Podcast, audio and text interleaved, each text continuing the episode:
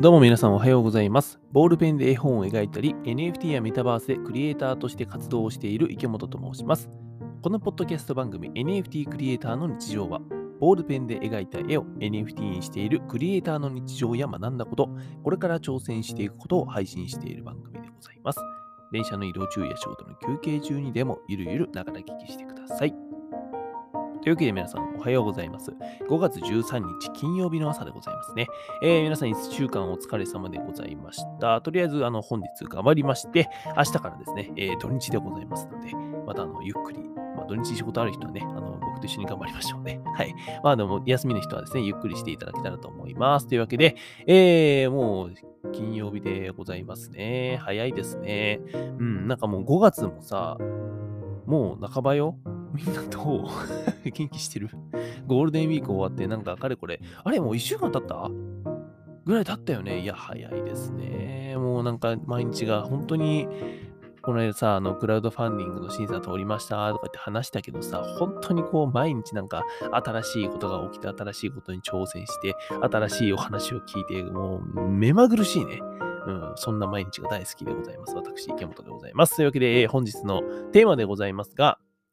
一つの職業で生き残れるほど甘くない時代という話をさせていただこうと、今日はね、そういう話をしようかなと思っております。本題の前に一つお知らせをさせてください。5月27日から私、池本が描いている絵本の出版をしたいんだ。でも、出版費用が高いから皆さん助けてくださいっていうですね、えーなんとも情けないクラウドファンディングを行わせていただきます。えーこちらですね、キャンプファイヤーとプラットフォーム、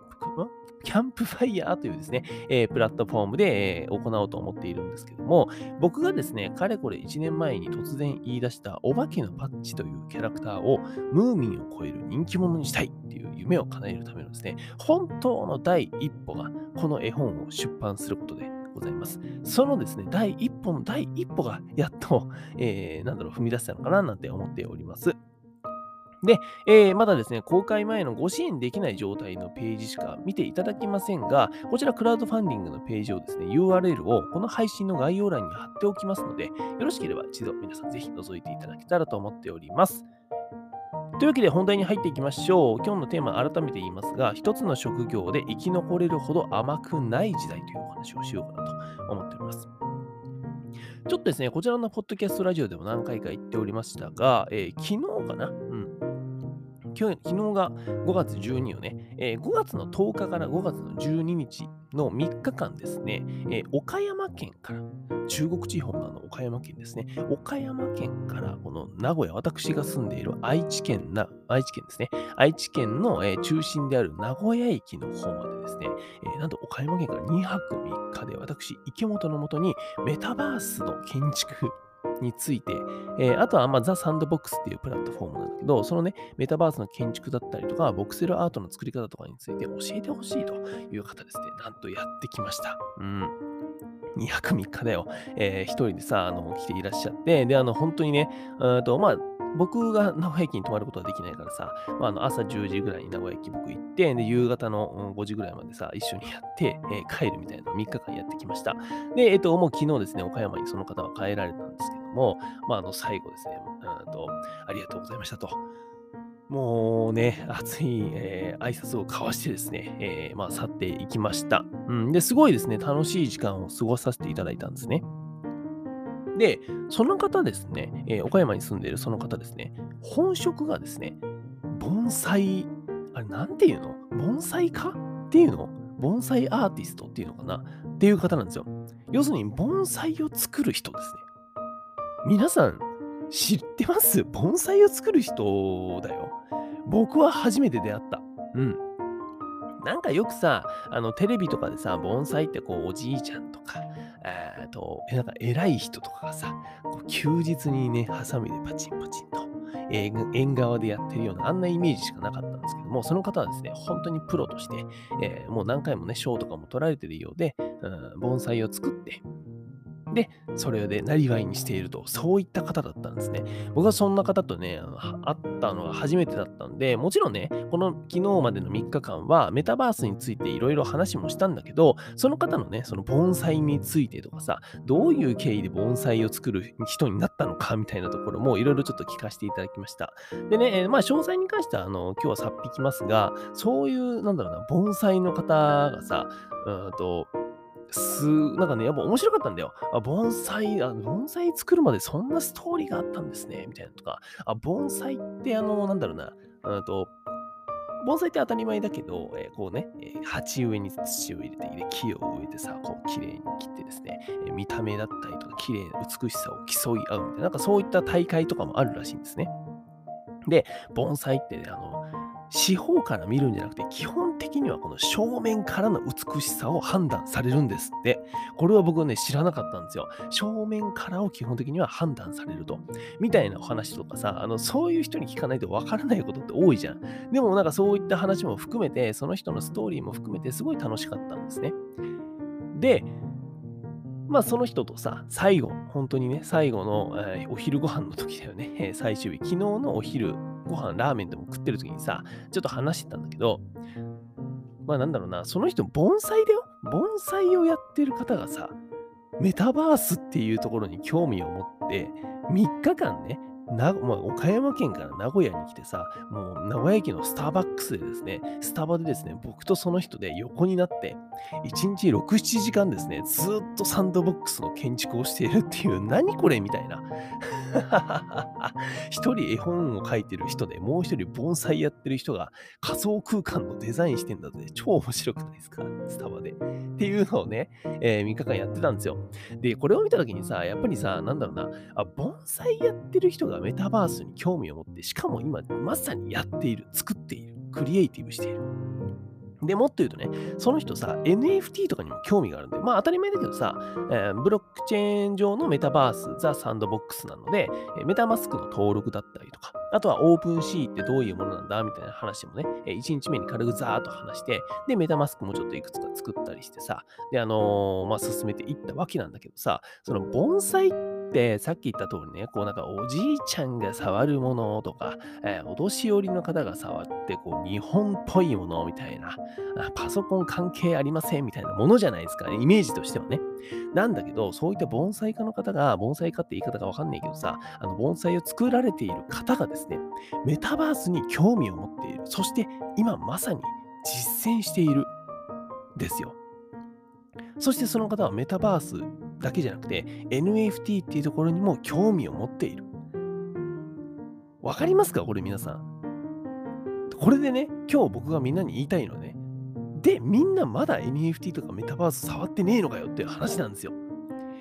えっとね、なんだろうな、NFT とかメタバースってさ、すげえ難しそうじゃん。知らない人からすると難しそうだし、変な話さ、もっと言うと怪しそうじゃん。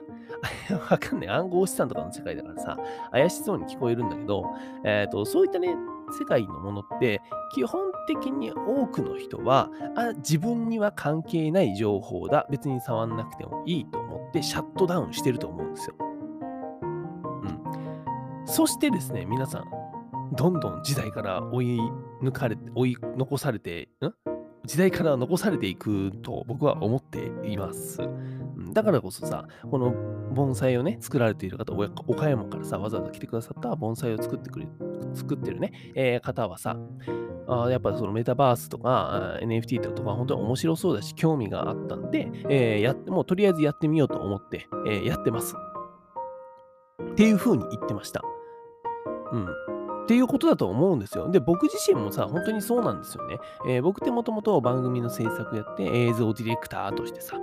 ずっと何、えーまあ、AD もやってたけど、AD から映像ディレクターになって、で、6、7年ずっと番組の制作とか、企業さんの PV とか作ってたんだけど、もうそれだけしかやってなかったんだけど、そこからですね、絵本を作りたいと言い出して、NFT とかメタバースって面白そうだね、やってみようとか言って、で、もっと言うとこのポッドキャストラジオとかもそうじゃん。こんな別にさ、会社員だったらやる必要ないじゃん。やる必要ないけど面白そうだなと思ってやり始めてさ、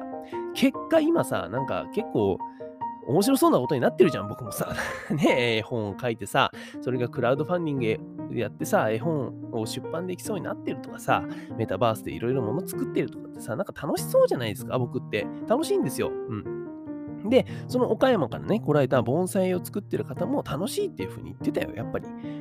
っていうふうにさ、なんだろうな、一個の職業に、えー、縛られて、えー、この後ね、2、30年もというとさ、今も100年時代なんて言いますからね、うん、もうな、あとな残り何十年もさ、生きていけるとは僕は思わないね。あと20年後、30年後、映像ディレクターとか番組ディレクターっていう職業がそもそもあるのかすら危うい。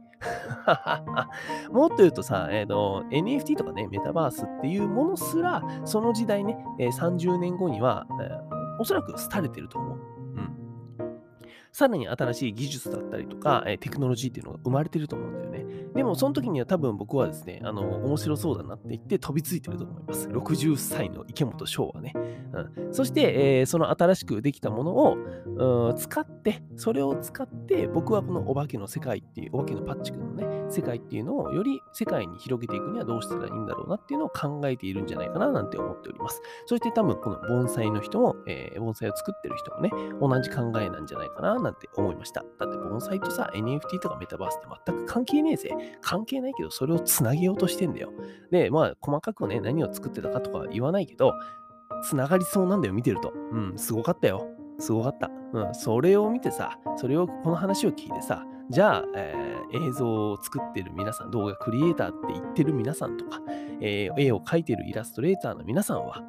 NFT やメタバースやってますか今？っていうお話をね、今日はさせていただこうと思いました。なんか煽っちゃったみたいでごめんなさいね。そんなつもりはないんですよ。はい。というわけで、えー、本日はですね、一つの職業で生き残れるほど甘くない時代というお話をさせていただきました。何かの参考になればなと思います。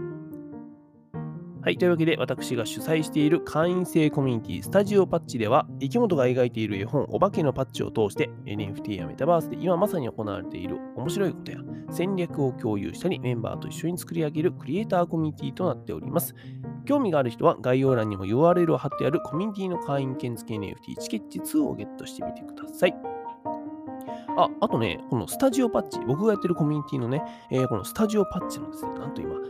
ウェブサイトを作っております。あの、ごめんなさい、間違えた。えっ、ー、とね、僕が作ってるんじゃなくて、えー、コミュニティのメンバーがですね、なんと今作ってくれてるというですね、本当にありがたい話でございましたよ。まあ、ありがたい話でございますよ。うん、ね。また、あの、完成したらですね、皆さんのところにお披露目しようかななんて思っておりますので、よろしくお願いいたします。はい、というわけで皆さん、本日も一日新しくて面白いことを始めていきましょう。NFT クリエイターの池本がお送りしました。バイバイ。